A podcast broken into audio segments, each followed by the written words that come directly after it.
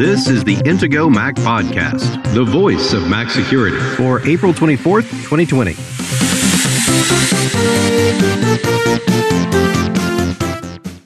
Reports of an iPhone zero day hack that's not yet patched. More Zoom updates, including a major version update, hackers target ad servers, and a discussion about the new iPad keyboard.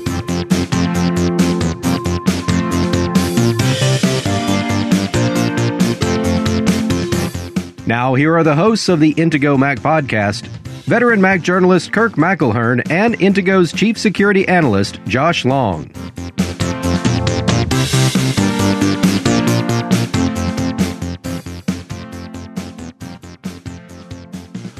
Good morning, Josh. How are you today? I'm doing well. How are you, Kirk?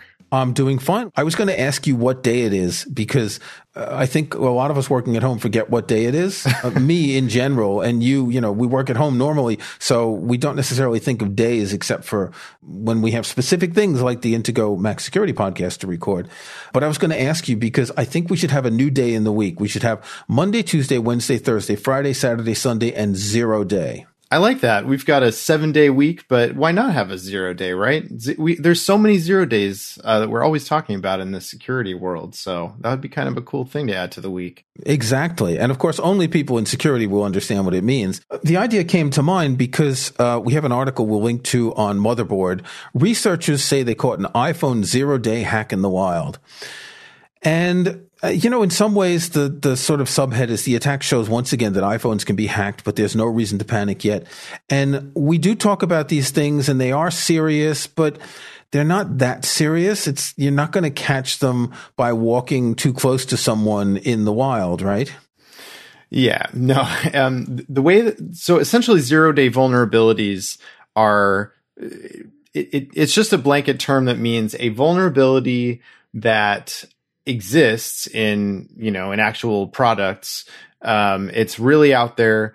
Um, and it may or may not be something that any bad guys are using to target or attack anybody at this point in time. Some a lot of times when we talk about zero day vulnerabilities, we're talking about things that are being exploited in the wild, but that's not always necessarily the case. Um, it just essentially means a vulnerability that is in the current version of software or hardware and that could potentially affect you if you're using that software or hardware in this case, there's a security company based in San Francisco that says that some of their customers uh, were targeted with zero day exploits for iOS last year. And that Apple has not yet patched these vulnerabilities, but they are planning to in an upcoming version of iOS. And in iOS 13.4.5 beta, evidently they will finally be addressing these particular issues um, that have been used in targeted attacks as recently as last year. I'm actually surprised that this company came out and said that Apple has patched the vulnerabilities in the beta. Isn't this not the usual way that a security company should react? That they should only react when the vulnerability has been patched in the officially released version of software? Usually that's preferable. Yeah. When it comes to, um, if you're the discoverer of a bug, uh, most of the time, uh, the company that you're working with uh, that has to make those changes will request a particular timeline. Now, based on the fact that this evidently was something that came up, you know, last year, and now we're in April. Um, we're we're definitely past the typical 90 days that a lot of times security researchers um, will give a company before going public with information about um, a vulnerability that they've discovered. And this is 90 days isn't, there's no hard and fast rule that that's what you have to stick to, but a lot of companies will do this. Google, in fact, has a, a security research division where they have researchers who analyze uh, lots of other companies' products, and that might be web browsers. Sometimes uh, they find things in Apple products. Um, a lot of times, if you go and read through the notes, you know the who found these vulnerabilities, Apple will attribute them to uh, the original researcher, and a lot of times they're Google Project Zero uh, workers who who find these vulnerabilities, and so it you know apple is giving credit where it's due but and and also um, the company sort of has this general agreement that okay well we're not going to disclose anything to the public and put people at risk unless you are taking an inordinate amount of time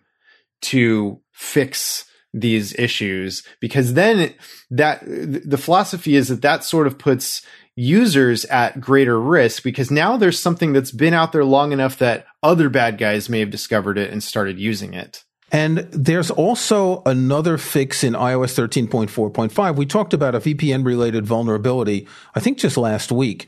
And apparently that's fixed in the beta as well. So we'll certainly discuss this new version of iOS when it comes out. Uh, I must say it does get tiring after a while of, you know, version point version point version over and over with tiny incremental fixes and bug fixes and security fixes but they are kind of essential aren't they well yeah I, I think the big takeaway for any of these kinds of stories is that it's very important to make sure that when apple or other companies release an update that you install the update quickly because you, you never know. I mean, it's sure, it may not be super likely that you're going to be targeted, but also these vulnerabilities are not just used in targeted attacks. And especially once there becomes uh, sort of a more public awareness of these vulnerabilities, they may go from a formerly targeted vulnerability, you know, a targeted attack vulnerability to now a general vulnerability that is more widely known. The bad guys are much more likely to use it, and they're no longer just going to be using it in targeted attacks. So now it becomes something that you definitely should be patching that as soon as you reasonably can, just to make sure you're protecting your yourself and your devices. Right. And that's the main message for most of our listeners who aren't security professionals or IT professionals. Um, don't worry too much about the details. Just keep everything up to date. But be aware of some of these issues in case you are confronted with them that you know how to react. Right. Okay, so time for this week's Zoom Zinger. This is a big one. Uh, New York Times is reporting that Zoom security woes were no secret to business partners like Dropbox. Dropbox privately paid top hackers to find bugs in software by the video conferencing company Zoom and then pressed it to fix them. Now, privately paid top hackers is just basically um, hire a security company that's going to analyze things. So the New York Times wording there sounds a little bit nefarious, uh, but this is not uncommon that people will do what would you call it a red team um, analysis of software? That's the team that's looking for everything that's wrong. Right. Yeah, exactly. We've talked about white hats and black hats before, and I don't know if we've really talked much about red teams and blue teams. And it's not the political colors; has nothing to do with that. True. Yeah, red teaming and blue teaming has to do with um, the attack angle and the defense angle. Um, and you also have something that's called purple teams, where uh, you know people work together as a team and are kind of on both sides of of that uh, perspective, and and work closely together. So you often want to have an, an attack minded, attack oriented group looking at your software, um, whether that means the software that you develop or software that your organization uses to see if they can find problems with it that could potentially put your organization or your customers at risk. Evidently that's something like what was was done here. It seems sort of odd right? Um, Dropbox, why, why would they care about Zoom security? But well, it's because Dropbox invested in Zoom before they went public, and there's also an integration between Zoom and Dropbox. Right. So that that that sort of explains the the, the history and what's going on behind the scenes. Because you read a headline like this and you go, "What the heck does Zoom and Dropbox? What do they have to do with each other?" So, um, so that's a little bit about what's going on behind the scenes. Um, so Dropbox apparently was not too surprised to hear about some of these issues with Zoom. It is, it is sort of unfortunate that it took, you know, Zoom's uh, rise to greater popularity and the, you know, successive, you know, discovery of a whole bunch of different Zoom issues all in a row um, for Zoom to really start to change the, their perspective and say, oh, okay, yeah, no, no, no, yeah, 90 days, we're going to have all this stuff fixed and we're going to add a whole bunch of new security features. It's good. I'm glad that Zoom has reacted as well as they have to these things that have been discovered and and have fixed a lot of these things fairly quickly. Um, it's just it's unfortunate that they didn't already start working on these things a lot more seriously earlier on. Well, the article describes not only the way that Dropbox just essentially considered that Zoom was unsecure. Um, it says Zoom's reputation for security weaknesses began to spread within Dropbox, within the company, but that other companies also discovered this. Uh, uh there were companies that were analyzing Zoom's code and trying to hack it. And th- there were just more and more and more. And it makes you just think that they were just kind of sloppy. And, and you would think that not only were they sloppy, but they had these companies who were coming to them and basically telling them that things were broken. I mean, we we reported recently about how the CEO said we're going to stop everything for 90 days and fix everything. And even this week, Zoom, uh, as they say on their blog, they hit a milestone on their 90 day security plan and released Zoom 5.0. Yeah, in Zoom's 5.0 software, they say that um, they ha- have included robust security enhancements, um, including using better encryption. That was one of the uh, criticisms that researchers had um, that they claimed to be using really good encryption, but apparently it wasn't as good as probably they should have been using. So they say, well, now we add support for AES 256-bit GCM encryption, which is which is better than what they had been using. So that's good. And uh, and a, f- a few other things. A lot of these are a lot more technical, but um, but they have included some additional things that should hopefully make this the Zoom software more secure and and a little bit safer to use. One thing I find interesting is that one of the privacy accusations against Zoom was that a lot of their data centers were hosted in China. And there is going to be an option now that admins and account owners of paid accounts can, at the account group or user level, opt out of or into specific data center regions with respect to data in transit. So you'll see a list of Australia, Canada, China, Europe, Hong Kong, India, Japan, Latin America, United States, and you can uncheck them so your data doesn't go through those territories. Yeah, that's a great thing. Okay, in sort of speculative fiction, uh, we have an article from 9 to 5 Mac. Why hasn't Apple released a dedicated app for iCloud Keychain? And it's a really good question because I'll link in the show notes to an article that I wrote about Keychain Access, which is the app on the Mac there is no real app on iOS for managing your iCloud keychain. You have to go into settings, accounts, and passwords. It's really obscure to get to it. And it really would make sense to have an app that lets you control all of these things. And, and I was mentioning to you before the show, one difference between what you can do on the Mac app and what you can do in iOS is you can add secure notes to the keychain access app, even in iCloud, but you can't access them on iOS. And it would make a lot of sense for them to either provide an app or provide some sort of access on iCloud.com. Right. I mean, this would make a lot of sense. Apple ha- is certainly in a position where they can be the go-to uh, password manager for for people and they're trying to do that i mean they they're now prompting you when you enter your credentials for the first time on a website to do you want to add this to your icloud keychain which is is very useful for people who are primarily or maybe exclusively using apple devices uh, and with particularly with uh, safari and and uh, on the mac and also um, a variety of apps that it's compatible with on ios. But uh, but because Apple's in that unique position, they really could have a password manager that uh, you know would would be very successful. And it, it's just it's funny to me that on one side it looks like they are trying to do that, but on the other side they still don't even have like a separate app. And, and you've got to as you say go several layers deep to even find this stuff. Um, you may not even know how to look for it on a mac because the Keychain Access Mac is hidden in the utilities folder in the applications folder. It's not a place where most people go. Yeah, exactly. It's not it's not a commonly used app, um, and and there isn't really even a dedicated app for it at all on iOS. So it is sort of it, it's a little bit of a bizarre experience. It's very un-Apple like, and so I, I think that's what uh, what they were getting at in this uh, 9 to 5 Mac article. So it's it's interesting. I, I would not be too surprised um, to see Apple eventually coming out with a dedicated password manager app. Uh, and like you say, this would have other advantages, like actually having a, a nice place that you could go on iOS to see your secure notes rather than really not being able to have a good place for that or having to use a separate app. Like you do have a, a notes app.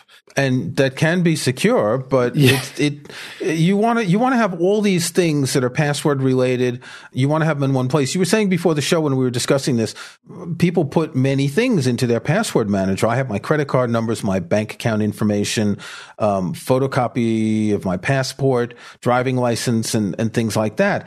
And this is all data that you want to have centralized. You don't want to have to put it in a lot of locations. Right. And, and it's not something that you necessarily want to put in just uh, maybe an unsecured note or you know write it down someplace you you want to have that kind of information because it's personally identifiable information you want to have it in a nice secure place but also easily accessible to you and a password manager is a logical place for that. A lot of times people even put um, social security numbers for uh, the family members or their own if they can't remember their own, um, you know, into a password manager. I don't personally put my social security number into a password manager, but uh, you know that that is a valid use case. And as long as you're using a really good password to get into to unlock your password manager, that can be a good thing. Um, you know, a, a good way to to go about that. Certainly, again, a lot better than a less secure method of storing that information. Okay, we're going to take a break, and when we come back, we're going to talk about Apple's new two-in-one portable computer. If you or someone you know has got a new MacBook or iMac or switched to the Mac from Windows, be sure to check out Intego's new Mac User Center. It's a one stop collection of the things you'll need to know about using your Mac. Intego's new Mac User Center covers plenty of the basics to get you running smoothly and smartly in no time. Of course, one of the first steps you'll want to take is to install Mac security software from Intego to keep yourself protected. And right now, Intego Mac Podcast listeners can get 40% savings on Intego software, including Mac Premium Bundle X9. Mac Premium Bundle X9 is a suite of terrific Intego software that includes the antivirus, anti phishing, and anti spyware protection of Intego Virus Barrier, home and hotspot firewall security from Intego Net Barrier, parental controls for peace of mind from Intego Content Barrier, and much more to help protect, secure, and organize your Mac. Download the free trial of Mac Premium Bundle X9 from Intego.com today, and then use the promo code PODCAST20 at checkout to save 40%. That's PODCAST20 to save 40% on complete Mac protection and security with Intego's Mac Premium Bundle X9. Intego, devoted to protecting Apple products since 1997. Visit Intego.com today. Okay, uh, in other news this week, we have an article on ZDNet. Hackers have breached 60 ad servers to load their own malicious ads. Now, I've been using an ad blocker for a long time, and Josh, I know you have as well. And it probably started when they did those flashing ads because it's really impossible to read an article when you got something flashing in the sidebar attracting your attention. And we started blocking ads for pop up windows because they could be malicious and autoplay videos and there's all these things. And this article kind of justifies ad blocking. You know, you can say that ad blocking is bad because publications need revenue from ads, but if they're just going to put bad ads on their sites, um, then we don't want to even see those bad ads. We don't want to be exposed to them. So here, actual ad servers have been breached to serve malicious ads. And the problem with this is when a newspaper puts an, an advertisement in the print edition of a newspaper, a human being looks at the ad, edits it, lays it out, checks the art and everything. But with something like this, it's all automated, and no one on the website knows what ads are being served um, when when the site is running. Well, right, that's the big problem. So most of the time. Uh, you, you make a deal with an ad network, right? That's how this typically works. And then you're using code that they provide to load advertisements from that third party's own servers. And that's where this becomes a problem because the news organization or whatever it is that's running the ads um, has no control really over those ads. They can make whatever deals they want with that ad provider and say, well, we want you to run this type of ad or something like that. Most of the time, though, those ads are going to be targeted to the users based on, uh, you know, articles that they've read or other places they've been online even. And because, tar- of course, targeted ads are more likely to get clicked on. So these news outlets and other places that run these ads really generally have very little, if any, control over the ads being run. And of course, they have zero control over the servers that are actually serving those ads. They're, they're embedding code from some third party that references third party servers. And so it's all out of their control. They're just trusting that these ad networks are going, going to uh, be taking the proper security precautions. Now, it's worth mentioning that this is not the first time that this has ever happened. This has happened actually multiple times. It's not always made headlines even when this occurs. Uh, you know, sometimes there will just be some chatter about it on, you know, social networks where people will say, Oh, hey, um, I went to, you know, whatever it might be, New York Times or ZDNet or something this morning and I, I got, uh, some strange pop up and other people will say, Oh yeah, that happened to me too. Um, and sometimes these things uh, actually try to automatically download malware or cl- trick you into clicking on something to download malware. And um, this this is something that just inherently can happen with having someone else provide ads for your site. What I find interesting is that the article says that these malware laced files are usually disguised as Adobe Flash Player updates. How many times have we told people not to use Adobe Flash, Josh? this is episode 132. I bet in every single episode we've mentioned Adobe Flash. Maybe not quite every, but certainly a lot. Yeah, we've talked about it a lot. Uh, I, I, wrote an article not too long ago about how crazy it is that uh, we're still seeing all these fake Flash players all over the place. Okay, so before the break, I mentioned that we were going to discuss Apple's new two in one uh, portable computer. Now, I have to admit, when Apple announced this new Magic Keyboard for the iPad, I was a bit yeah, on the fence, and I wasn't sure. And it's really quite expensive. Uh, I have an 11 inch iPad Pro. Uh, it's three hundred dollars uh, or three hundred pounds for this. It's three hundred fifty for the 12.9. But I got this thing and I was instantly, I was won over by this. And, and, it's strange because I don't really care that much. I know people who buy keyboards over and over for their iPads and I've never really cared about it that much. But there's something about what this device does. It totally changes the way the iPad works. So I'll link in the show notes to the article I've written and you'll look at the photos and you'll see how the iPad kind of floats above the keyboard. And, and that's kind of nice because previous keyboard cases like this, the iPad is flush with the keyboard. And while it's only an inch or two difference, it does make a difference in the angle and, and your posture when you're using the device. Yeah, before we started recording, um, Kirk, you held up your your uh, iPad with the, the keyboard attached to it, and I, I noted how Im- impressive that was that you can just stick your hand underneath the keyboard and the, the iPad's not going anywhere. It's, it's floating above the keyboard even while you're just holding it in your hand like that. Um, it's really sturdy. It is. It's sturdy. It, well, it's heavy. The, the 11 inch weighs 600 grams, but it's uh, the base is it must be solid aluminum and the back the bit that holds the iPad has a magnetic connection to the iPad and you could dance with this and it wouldn't fall off. Yet if you want to take the iPad off and use it as a tablet with your hands or with the Apple Pencil, it just comes right off. There's no complicated, you know, some of these third party keyboards, they, they work in a way that they have a shell case with a hinge and you have to, to squeeze the iPad into the shell. Here it just pops right off we we were talking before the show, and I'm sure I've said this um, several times recently. Is I'm getting more and more frustrated by the complications of Mac OS, and I'm getting more and more seduced by the simplicity of iOS. Now, this doesn't work for everything. When I when I'm doing writing, I can work on iOS. I need one window to write. I, with a keyboard, I press Command Tab to switch apps to go to, say, Safari, copy a link, whatever. It's a little bit different for editing photos, editing podcasts. You know, that needs a Mac.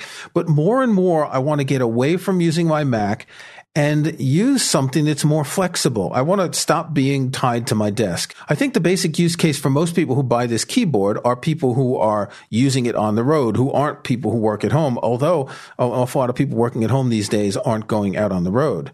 But the ability to have what's essentially an 11 inch laptop and an 11 inch iPad or 12.9 if that's the size of yours is really quite amazing the, the way Apple managed to do this personally, I don't really use an iPad all that much, but I think that if uh, if I were going to be using an iPad for a lot of writing, I would definitely want to get a physical keyboard because I uh, as nice as it is to to have that virtual on-screen keyboard for you know those little things that you might want to type in for a, ser- a, search query or something like that you don't really have to do a lot of typing there. But if you're if you're using this as a device that you're going to be doing a lot of writing on I, I can't imagine doing that without a physical keyboard and and I like what Apple's doing here. Now one thing I think a lot of people are going to be concerned about is the price. 299 and 349, yeah. Which which makes the combination of an iPad Pro and a Magic Keyboard more expensive than a MacBook Air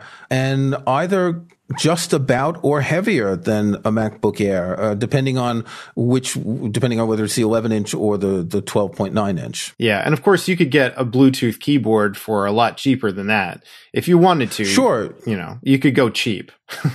Sure, and and there are some great Logitech keyboards. Um, I have a few of them, now that's really good if you're using your iPad on a desk and you have a stand to hold it up off the desk and you use a keyboard, it connects with Bluetooth. But what's good here is you can put it on your lap anywhere. I've got a comfortable leather chair um, on the side of my office and I like to work there and I put my feet up on the little cushion in front of it and I just put this on my lap. It's really solid. It doesn't wiggle when I'm typing it's like the iPad with this keyboard has become a totally new device for me. And hmm. it's very rare that I'm this um, positive about a new Apple device. Yeah, you know, I it sounds cool. I mean, I I'm still not quite at the point where I, I think I, I could switch to an iPad as a as a primary device or a device even that I'm using a lot more than I am now but uh, but Apple is making a lot of really good strides in that direction, both with the software now being, of course, iPad OS instead of just you know uh, iOS with a couple of features added. They're really doing a lot to enhance the iPad experience as far as the operating system. And now also, um, they've made a lot of improvements with the hardware over uh, the past couple of years as well with uh, the Apple Pencil, uh, which by the way, you've also done a review of on the Mac security blog. And, uh, and now with the, the great new Magic Keyboard. It sounds great. I mean, it, it looks great. Uh, I like your the pictures you, that you've got up there. Um, I definitely encourage people to, to check out this article if you if you're at all curious about it. Check it out.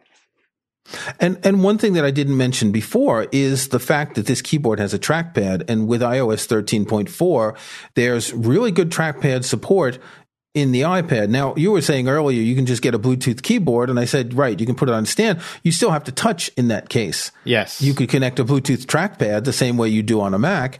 Um, but here, the trackpad is in the keyboard. And in the previous uh, smart keyboard, Folio, I think it was called, obviously it didn't have that. And it's really clever. The cursor is this little gray circle that moves around. And then when you move it into text, it, it it doesn't change into a vertical cursor. It morphs. It, it has an actual animation going from the circle to the vertical cursor. Huh. It's very attractive the way they've designed this and having it not be a pointer as well, uh, really sets it apart from what you're used to on a computer.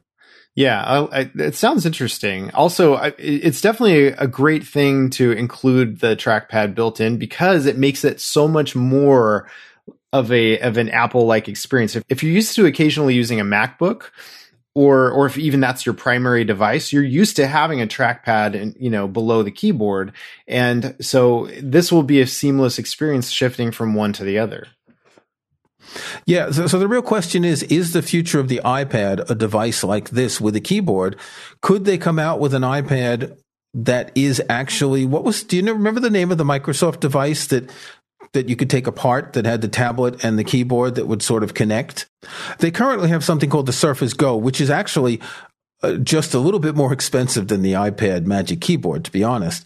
Um, but but early on in uh, Microsoft's tablet line, they had something that was a lot more weighty. In fact, the two-in-one laptop is a thing for Windows users. I know someone who has a Lenovo Yoga, which is basically it looks like a laptop, but you pull the screen part off, and there are lots of two-in-one uh, Microsoft Windows compatible devices like that. So this is in some way Apple is catching up. It is certainly heavier probably than some of these uh, Windows devices, uh, but some of the Windows devices are a lot more expensive than the combination of the iPad and the keyboard. Yeah, a lot of this really depends on your use case. Um, you know, uh, what apps do you want to be able to run? Is it something that you can do on Windows, iOS, you know mac os there's just really not an option for this uh, that detachable thing right now. There's uh, i don't know if apple's ever going to go that direction. That'd be interesting to see if if apple ever comes out yeah, with a I, well uh, we should discuss this at some point maybe in a year because i think that they're getting closer and closer to ios and mac os merging into some sort of a hybrid um, I know I've talked to a lot of uh, my friends and colleagues who don't want to see that happen, and many others who do. I think there's a lot that macOS can get from iOS that's positive, and vice versa, like like the trackpad support with the cursor. But I, I just find that. Apple's made a bold step here that's not really quite visible. It's just a keyboard, but when you put it together, it's really a totally new device for Apple. Okay, that's enough for this week. Um, next week, we'll be back with probably another Zoom Zinger. What do you want to bet on that? I'm I'm not making any hard bets, but uh, you know, um, given what's been going on lately, I, I would say it's a good possibility. Okay. Until next week, Josh. Stay secure. All right. Stay secure. Thanks for listening to the Intego Mac Podcast, the voice of Mac security, with your hosts Kirk McElhearn and Josh Long. To get every weekly episode be sure to subscribe at Apple Podcasts or in your favorite podcast app. And, if you can, leave a rating, a like, or a review. Links to topics and information mentioned in the podcast can be found in the online show notes for the episode at podcast.intego.com. The Intego website is also where to find details on the full line of Intego security and utility software. Intego.com.